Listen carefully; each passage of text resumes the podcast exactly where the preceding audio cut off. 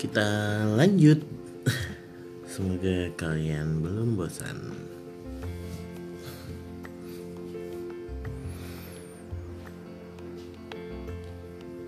Pada empat asumsi dasar andragogi disebutkan bahwa pengalaman menjadi dasar untuk aktivitas belajar, sedangkan pengalaman satu orang dengan orang lain itu pasti tidak sama, mungkin bertentangan.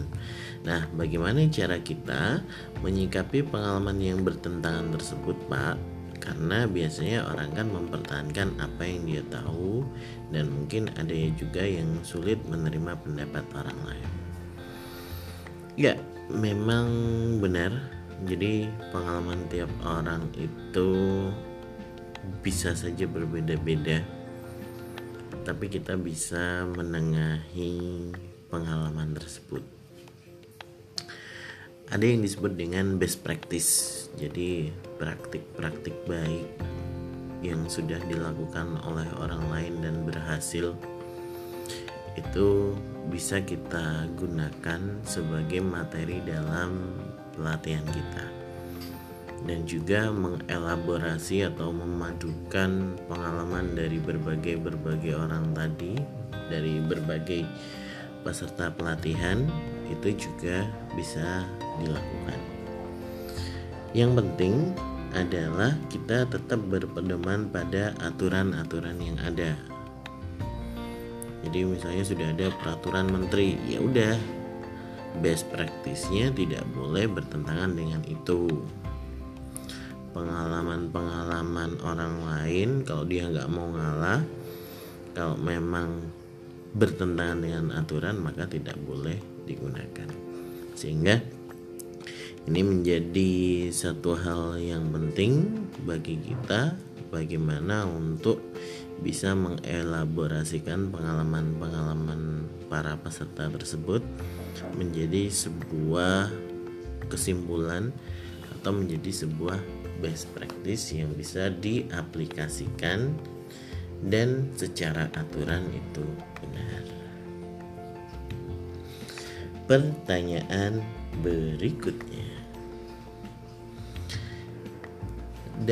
Di perbedaan andragogi dan pedagogi pesertanya disebut di andragogi pesertanya disebut peserta didik atau warga didik.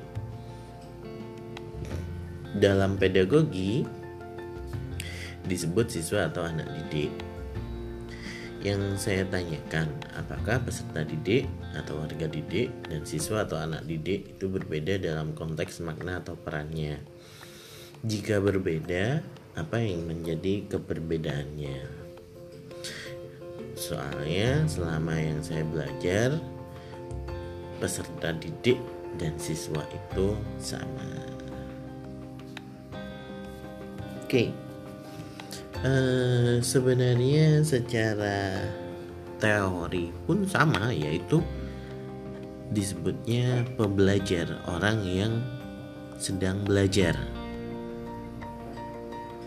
Adapun sebutan ini warga belajar, ini peserta didik, ini siswa, ini anak didik itu tergantung dari eh, tokoh teori yang melandasi atau dari peraturan yang ada.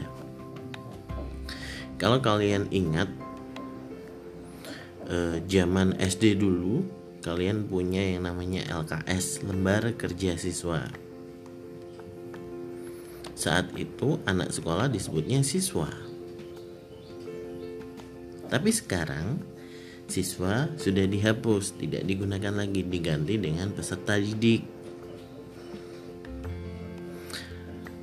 PPDB penerimaan peserta didik baru. LKPD lembar kerja peserta didik Eh, sebenarnya istilah peserta didik, siswa dan lain sebagainya itu tergantung dari aturan-aturan, tergantung dari tokoh siapa yang uh, menyebutkannya. Tapi uh, yang namanya aturan itu biasanya berubah-ubah tergantung siapa pengambil kebijakannya. Ya mungkin uh, untuk saat ini di andragogi karena disebutnya peserta didik mirip dengan siswa yang saat ini juga disebut peserta didik uh, gini kalian tidak perlu bingung yang penting kalian tahu bahwa saat acuannya itu aturan maka bisa saja aturan perundang-undangannya itu berbeda-beda sesuai dengan siapa menterinya. Tuh. tapi secara konteks atau perannya itu sama-sama pebelajar. Gitu ya. Pertanyaan berikutnya. Terkait manajemen kepelatihan apakah apabila kita sudah menetapkan sasaran atau sudah membuat rencana-rencana untuk pelaksanaan program pelatihan tetapi pada saat program itu dilaksanakan tidak sesuai atau tidak tepat sasaran bagaimana ya Pak? Adakah kegiatan evaluasinya atau bagaimana? Jelas. Jadi di tahapan kepelatihan itu sudah ada tahapannya di awal kita menentukan kriteria keberhasilan kriteria keberhasilan ini adalah poin-poin yang nantinya kita akan jadikan evaluasi hasil maupun evaluasi prosesnya. Sehingga kalau pelaksanaannya tidak sesuai kriteria maka bisa saja hasil evaluasinya nanti jelek.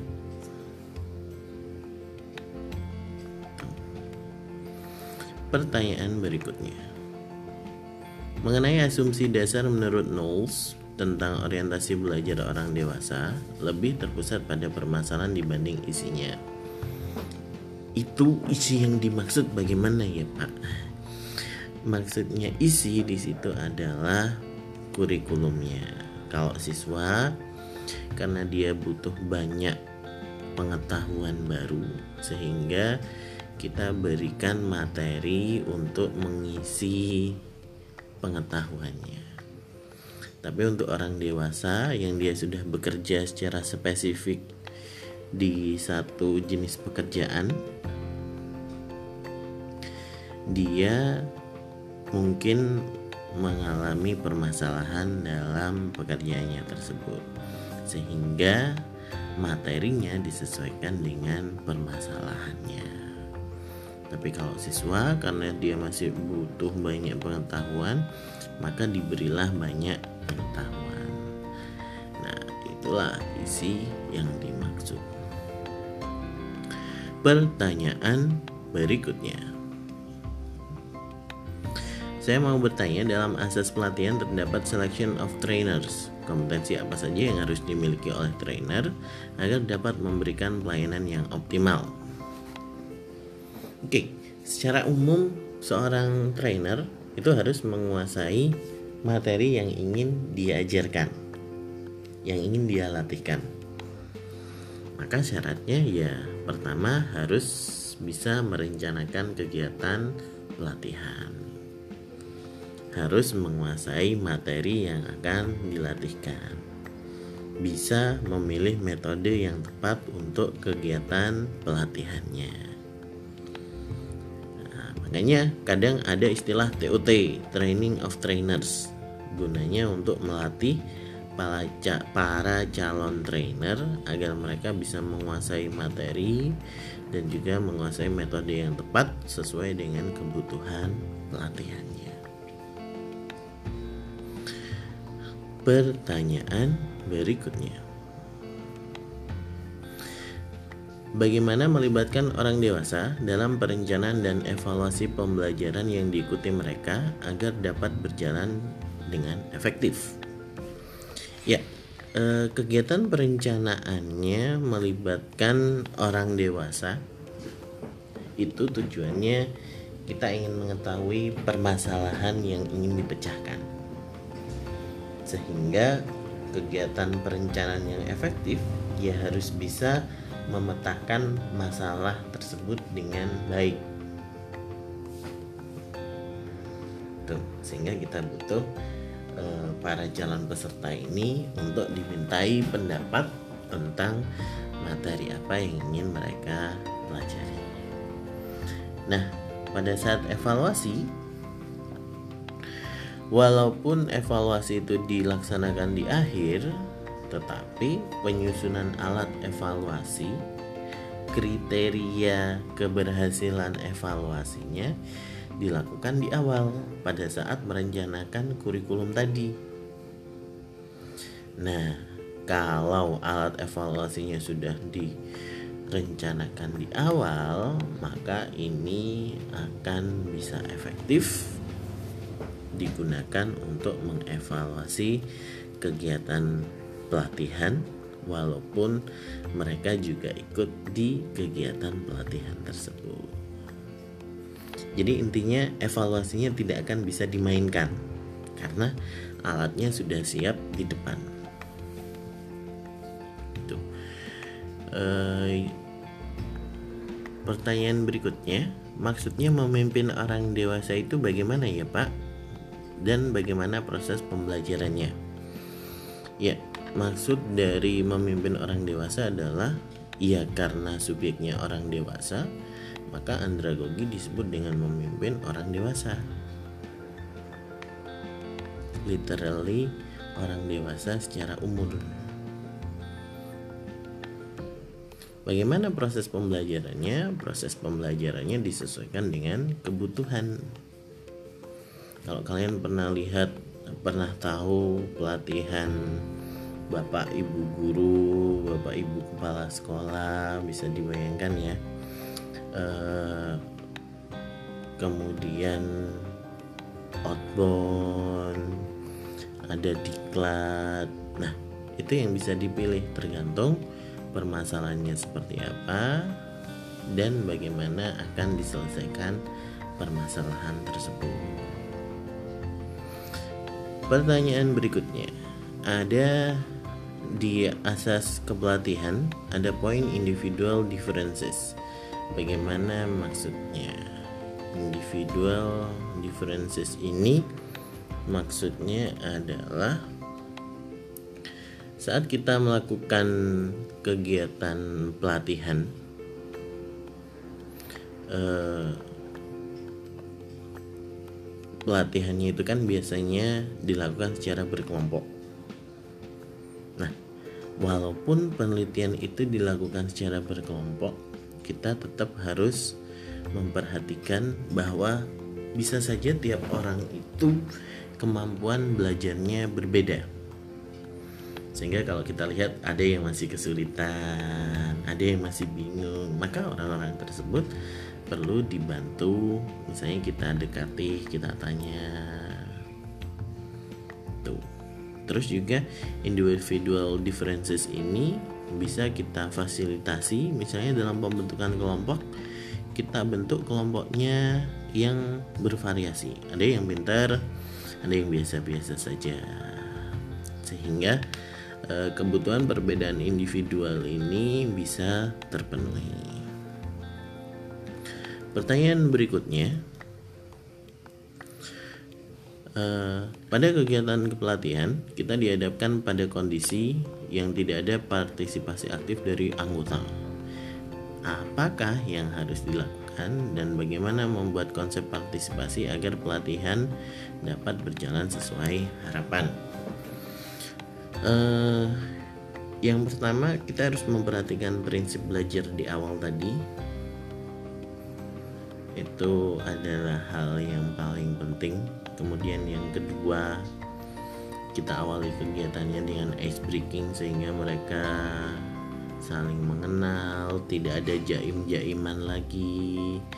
Kita susun tempat duduknya yang memungkinkan mereka untuk bisa fokus nyaman. Dan juga kita perlu memperhatikan daya tahan peserta. Jadi kalau orangnya sepuh-sepuh durasi memberikan materinya harus berapa menit? Diselingi ice breaking. Diselingi pertanyaan tanya jawab seperti itu. Oke itu ya.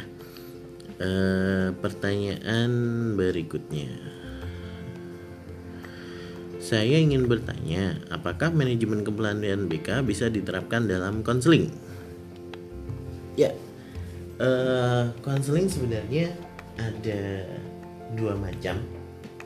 Kalau kita lihat di referensi ada yang disebut dengan structure counseling. Counseling yang terstruktur berdasarkan pendekatan konseling yang ada dan juga ada informal counseling. Counseling yang tidak tersusun seperti tahapan atau pendekatan-pendekatan konseling yang kalian pelajari. Nah, di salah satu structure counseling itu ada yang namanya life skill counseling. Kalian bisa lihat di bukunya hmm, saya kok lupa ya siapa nama pengarangnya.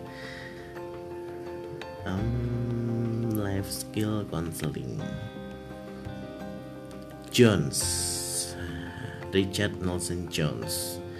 Judul bukunya apa ya judul bukunya? Nanti saya cari dulu ya. Uh, di bukunya Richard Nelson Jones tentang life skill counseling. Nah, life skill counseling ini mirip dengan kegiatan pelatihan. Di eh, kegiatan kepelatihan ini bisa juga diterapkan pada konseling. Terus ada pertanyaan berikutnya. Saya ingin bertanya mengenai etimologi andragogi tentang seni atau kiat-kiat dalam membantu orang dewasa. Apa yang disebut dengan seni atau kiat? Nah, seni kalau kalian lihat di kamus itu punya dua arti. Seni yang berhubungan dengan karya seni misalnya puisi, lukisan, itu adalah seni dalam pengertian yang pertama. Kemudian seni dalam pengertian yang kedua yaitu kiat. Jadi kalau kalian pernah dengar seni untuk membantu orang lain, seni untuk membuat orang menjadi jujur misalnya. Itu bukan puisi atau lukisan yang disebut seni tersebut, tapi seni yang disebut di situ adalah seni eh, kiat-kiat bagaimana kita bisa membuat atau membantu orang lain.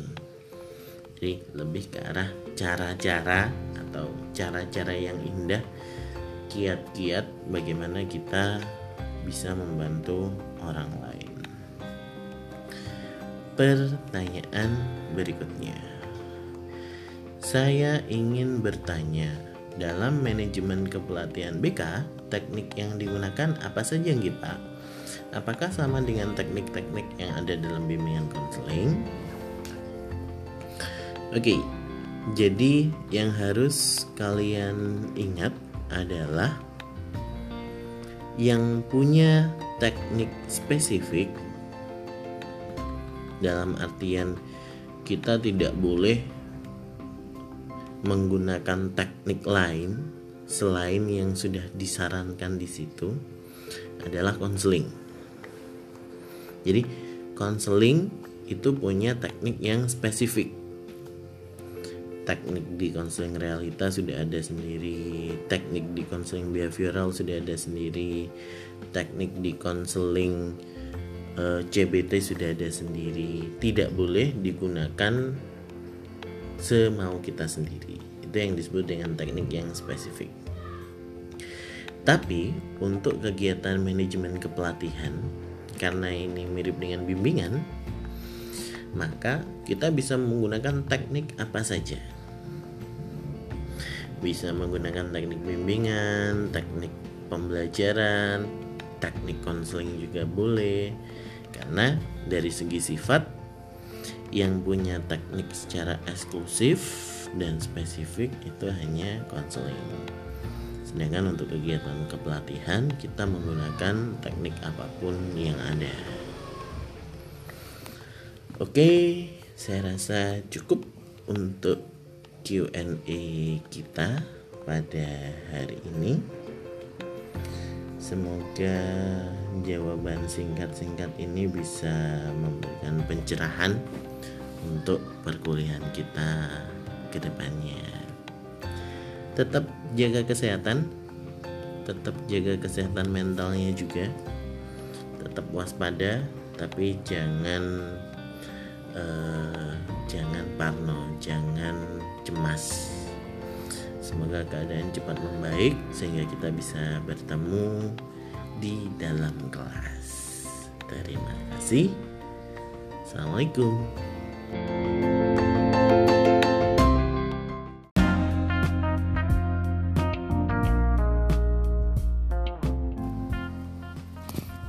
Kita lanjut Q&A-nya.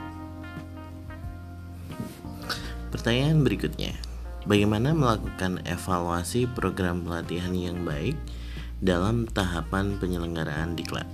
Terima kasih. Ya, jadi sebelum evaluasi dilaksanakan di akhir kegiatan pelatihan, terlebih dahulu kita harus menyusun kriteria evaluasinya pada saat perencanaan kegiatan atau di awal sebelum uh, pelatihannya dimulai. Kenapa penyusunan kriterianya harus di awal agar kita tahu ini adalah target yang harus dicapai. Dan di akhir saat kita melakukan evaluasi evaluasinya tidak eh, sekadarnya jadi sudah ada standarnya dulu kemudian eh, saat kita melakukan kita akan berusaha untuk mencapai standar tersebut nah itu kuncinya ada di situ sehingga evaluasi yang kita lakukan itu benar-benar akan bisa mengukur eh, dampak positif penelit pelatihan yang kita lakukan. Nah, evaluasinya bisa dilakukan dengan evaluasi hasil maupun evaluasi proses. Evaluasi hasil misalnya apakah para peserta sudah menguasai materinya mereka sudah bisa menganalisis, mengevaluasi, menciptakan sesuatu misalnya. Kalau kita berdasarkan eh, taksonomi Bloom C5, C4, C6 kita juga bisa melihat dari eh, antusiasme para peserta selama kegiatan pelatihan kita lakukan. Jadi apa pun bentuk evaluasinya yang jelas kriterianya harus disusun dulu di awal itu akan memastikan bahwa evaluasi kita benar-benar bagus pertanyaan berikutnya dilihat saat ini sedang maraknya pandemi corona yang menyebabkan proses pembelajaran dilakukan secara daring Nah, bagaimana cara pendidik untuk menerapkan andragogi dalam pembelajaran media daring? Ya, jadi mungkin eh, targetnya orang dewasa, guru atau pegawai. Bagaimana mereka bisa mendapatkan eh, pelatihan andragogi secara daring? Nah, Andragogi sebenarnya bisa saja dilakukan secara daring sama seperti pedagogi yang bisa dilakukan secara daring. Tapi yang jadi syarat mutlak yang harus dipenuhi adalah literasi terhadap teknologi informasi. Jadi orang tua, orang dewasa yang jadi peserta pelatihan kita harus sudah familiar dengan media daring yang akan kita gunakan. Jadi diawali dulu dengan literasi TIK. Literasi TIK ini nggak hanya membaca, tidak hanya uh, menghafalkan saja, tapi mereka juga harus mau berlatih menggunakan teknologi tersebut. Paling gampang misalnya pakai Zoom pelatihannya kita lakukan pakai Zoom. Nah, mereka nginstal Zoomnya kan belum bisa. Gak ada yang bantu. Maka kita boleh misalnya membuat video tentang bagaimana menginstal Zoom sampai masuk ke sebuah meeting. Nah, itu adalah proses literasi TIK-nya.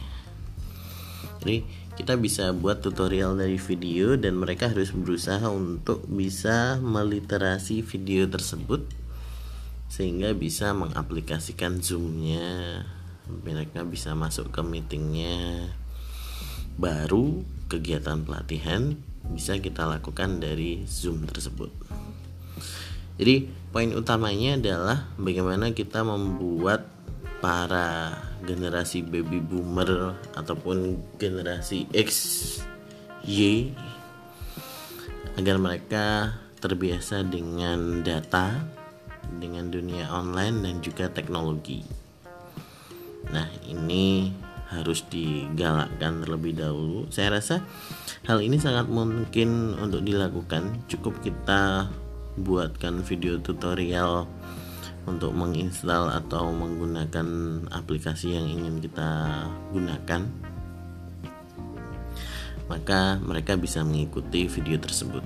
Nah, kalau sudah bisa bergabung dengan meetingnya, kegiatan pelatihannya bisa kita gunakan secara sinkronis jadi ada timbal balik di Zoom atau Google Hangout atau yang lain sebagainya. Atau bisa juga kegiatan pelatihannya kita buat penyajiannya di video mereka tonton mereka lakukan tugas-tugasnya dari video tersebut. Kemudian nanti hasil kerjanya dipaparkan dalam presentasi di Zoom atau di Google Hangout seperti itu. Jadi e, bisa saja andragogi ini dilakukan walaupun dalam kondisi seperti saat ini. Pertanyaan berikutnya. Empat asumsi dasar tentang andragogi yang benar itu apa ya Pak? Dan beserta penjelasannya juga. Lalu apa hubungannya andragogi, kepelatihan, dan pelatihan? Nah, hmm, empat asumsi tentang andragogi itu seperti yang ada di slide yang disampaikan oleh Knowles. Orang dewasa perlu dilibatkan dalam perencanaan dan evaluasi dari pembelajaran yang mereka ikuti. Jadi ini maksudnya di awal sebelum pelatihannya kita mulai mereka dilibatkan dalam menyusun kurikulumnya. Apa saja yang mau dipelajari? Kemudian nanti cara evaluasinya harus seperti apa? Itu. Kemudian poin yang kedua pengalaman menjadi dasar untuk aktivitas belajar. Jadi problem based learning berdasarkan masalah-masalah yang mereka temui kita bisa buat itu sebagai dasar untuk menyusun kegiatan pelatihan yang kita lakukan.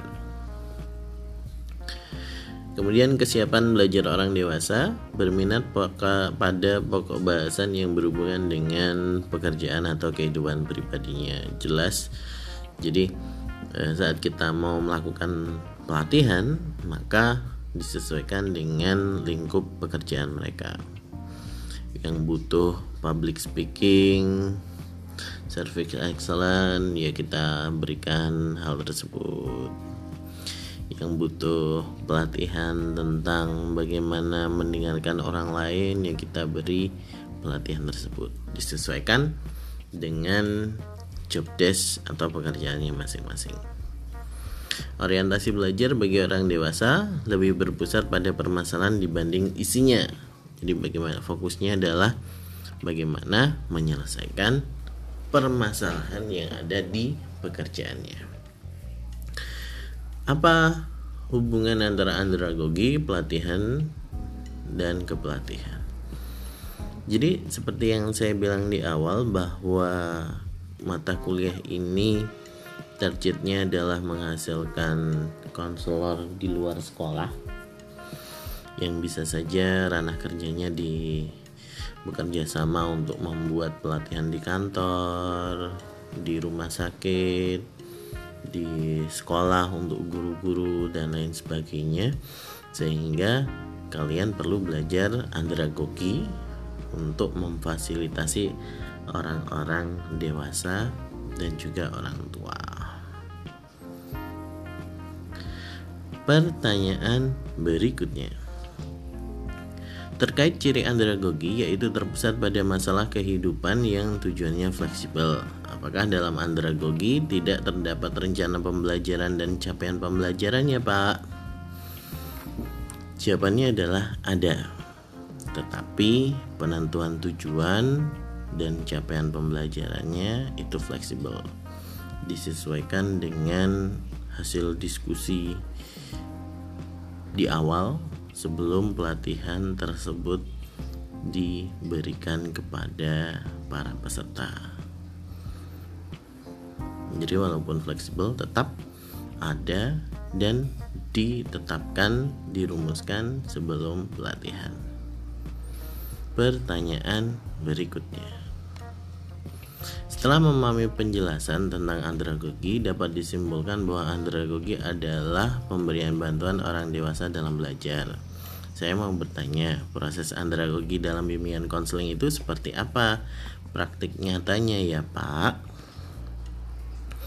Ya, konselor harus memberikan bimbingan dan atau konseling kepada konselinya atau subjek yang dilayaninya. Saat Anda menjadi konselor di luar sekolah, maka subjeknya adalah orang dewasa atau orang tua atau para pekerja yang menginginkan layanan konseling, bimbingan konseling yang Anda berikan. Jadi kalau kalian pernah nonton video Kore konseling dengan seorang konseli wanita di teori konseling modern mungkin pernah diputar jelas sekali bahwa konselingnya itu bukan anak sekolah tapi konselingnya orang dewasa. Nah sama. Ke depannya kegiatan bimbingan dan konseling itu tidak hanya berfokus pada siswa yang ada di sekolah saja tetapi juga kita bisa memberikan layanan kepada orang tua atau orang dewasa. Tuh. Pertanyaan berikutnya untuk pendidikan orang dewasa orangnya harus terlibat dalam proses pembentukan pembelajaran. Contoh nyatanya seperti apa ya Pak? Contoh nyatanya seperti yang sudah dijawab di atas, misalnya pada saat e, diskusi awal sebelum kegiatan pelatihan diberikan, e, mulai dari penentuan tema, metodenya nanti harus seperti apa, capaian yang diinginkan seperti apa itu adalah keterlibatan orang dewasa dalam proses pembentukan pembelajaran. Pertanyaan berikutnya.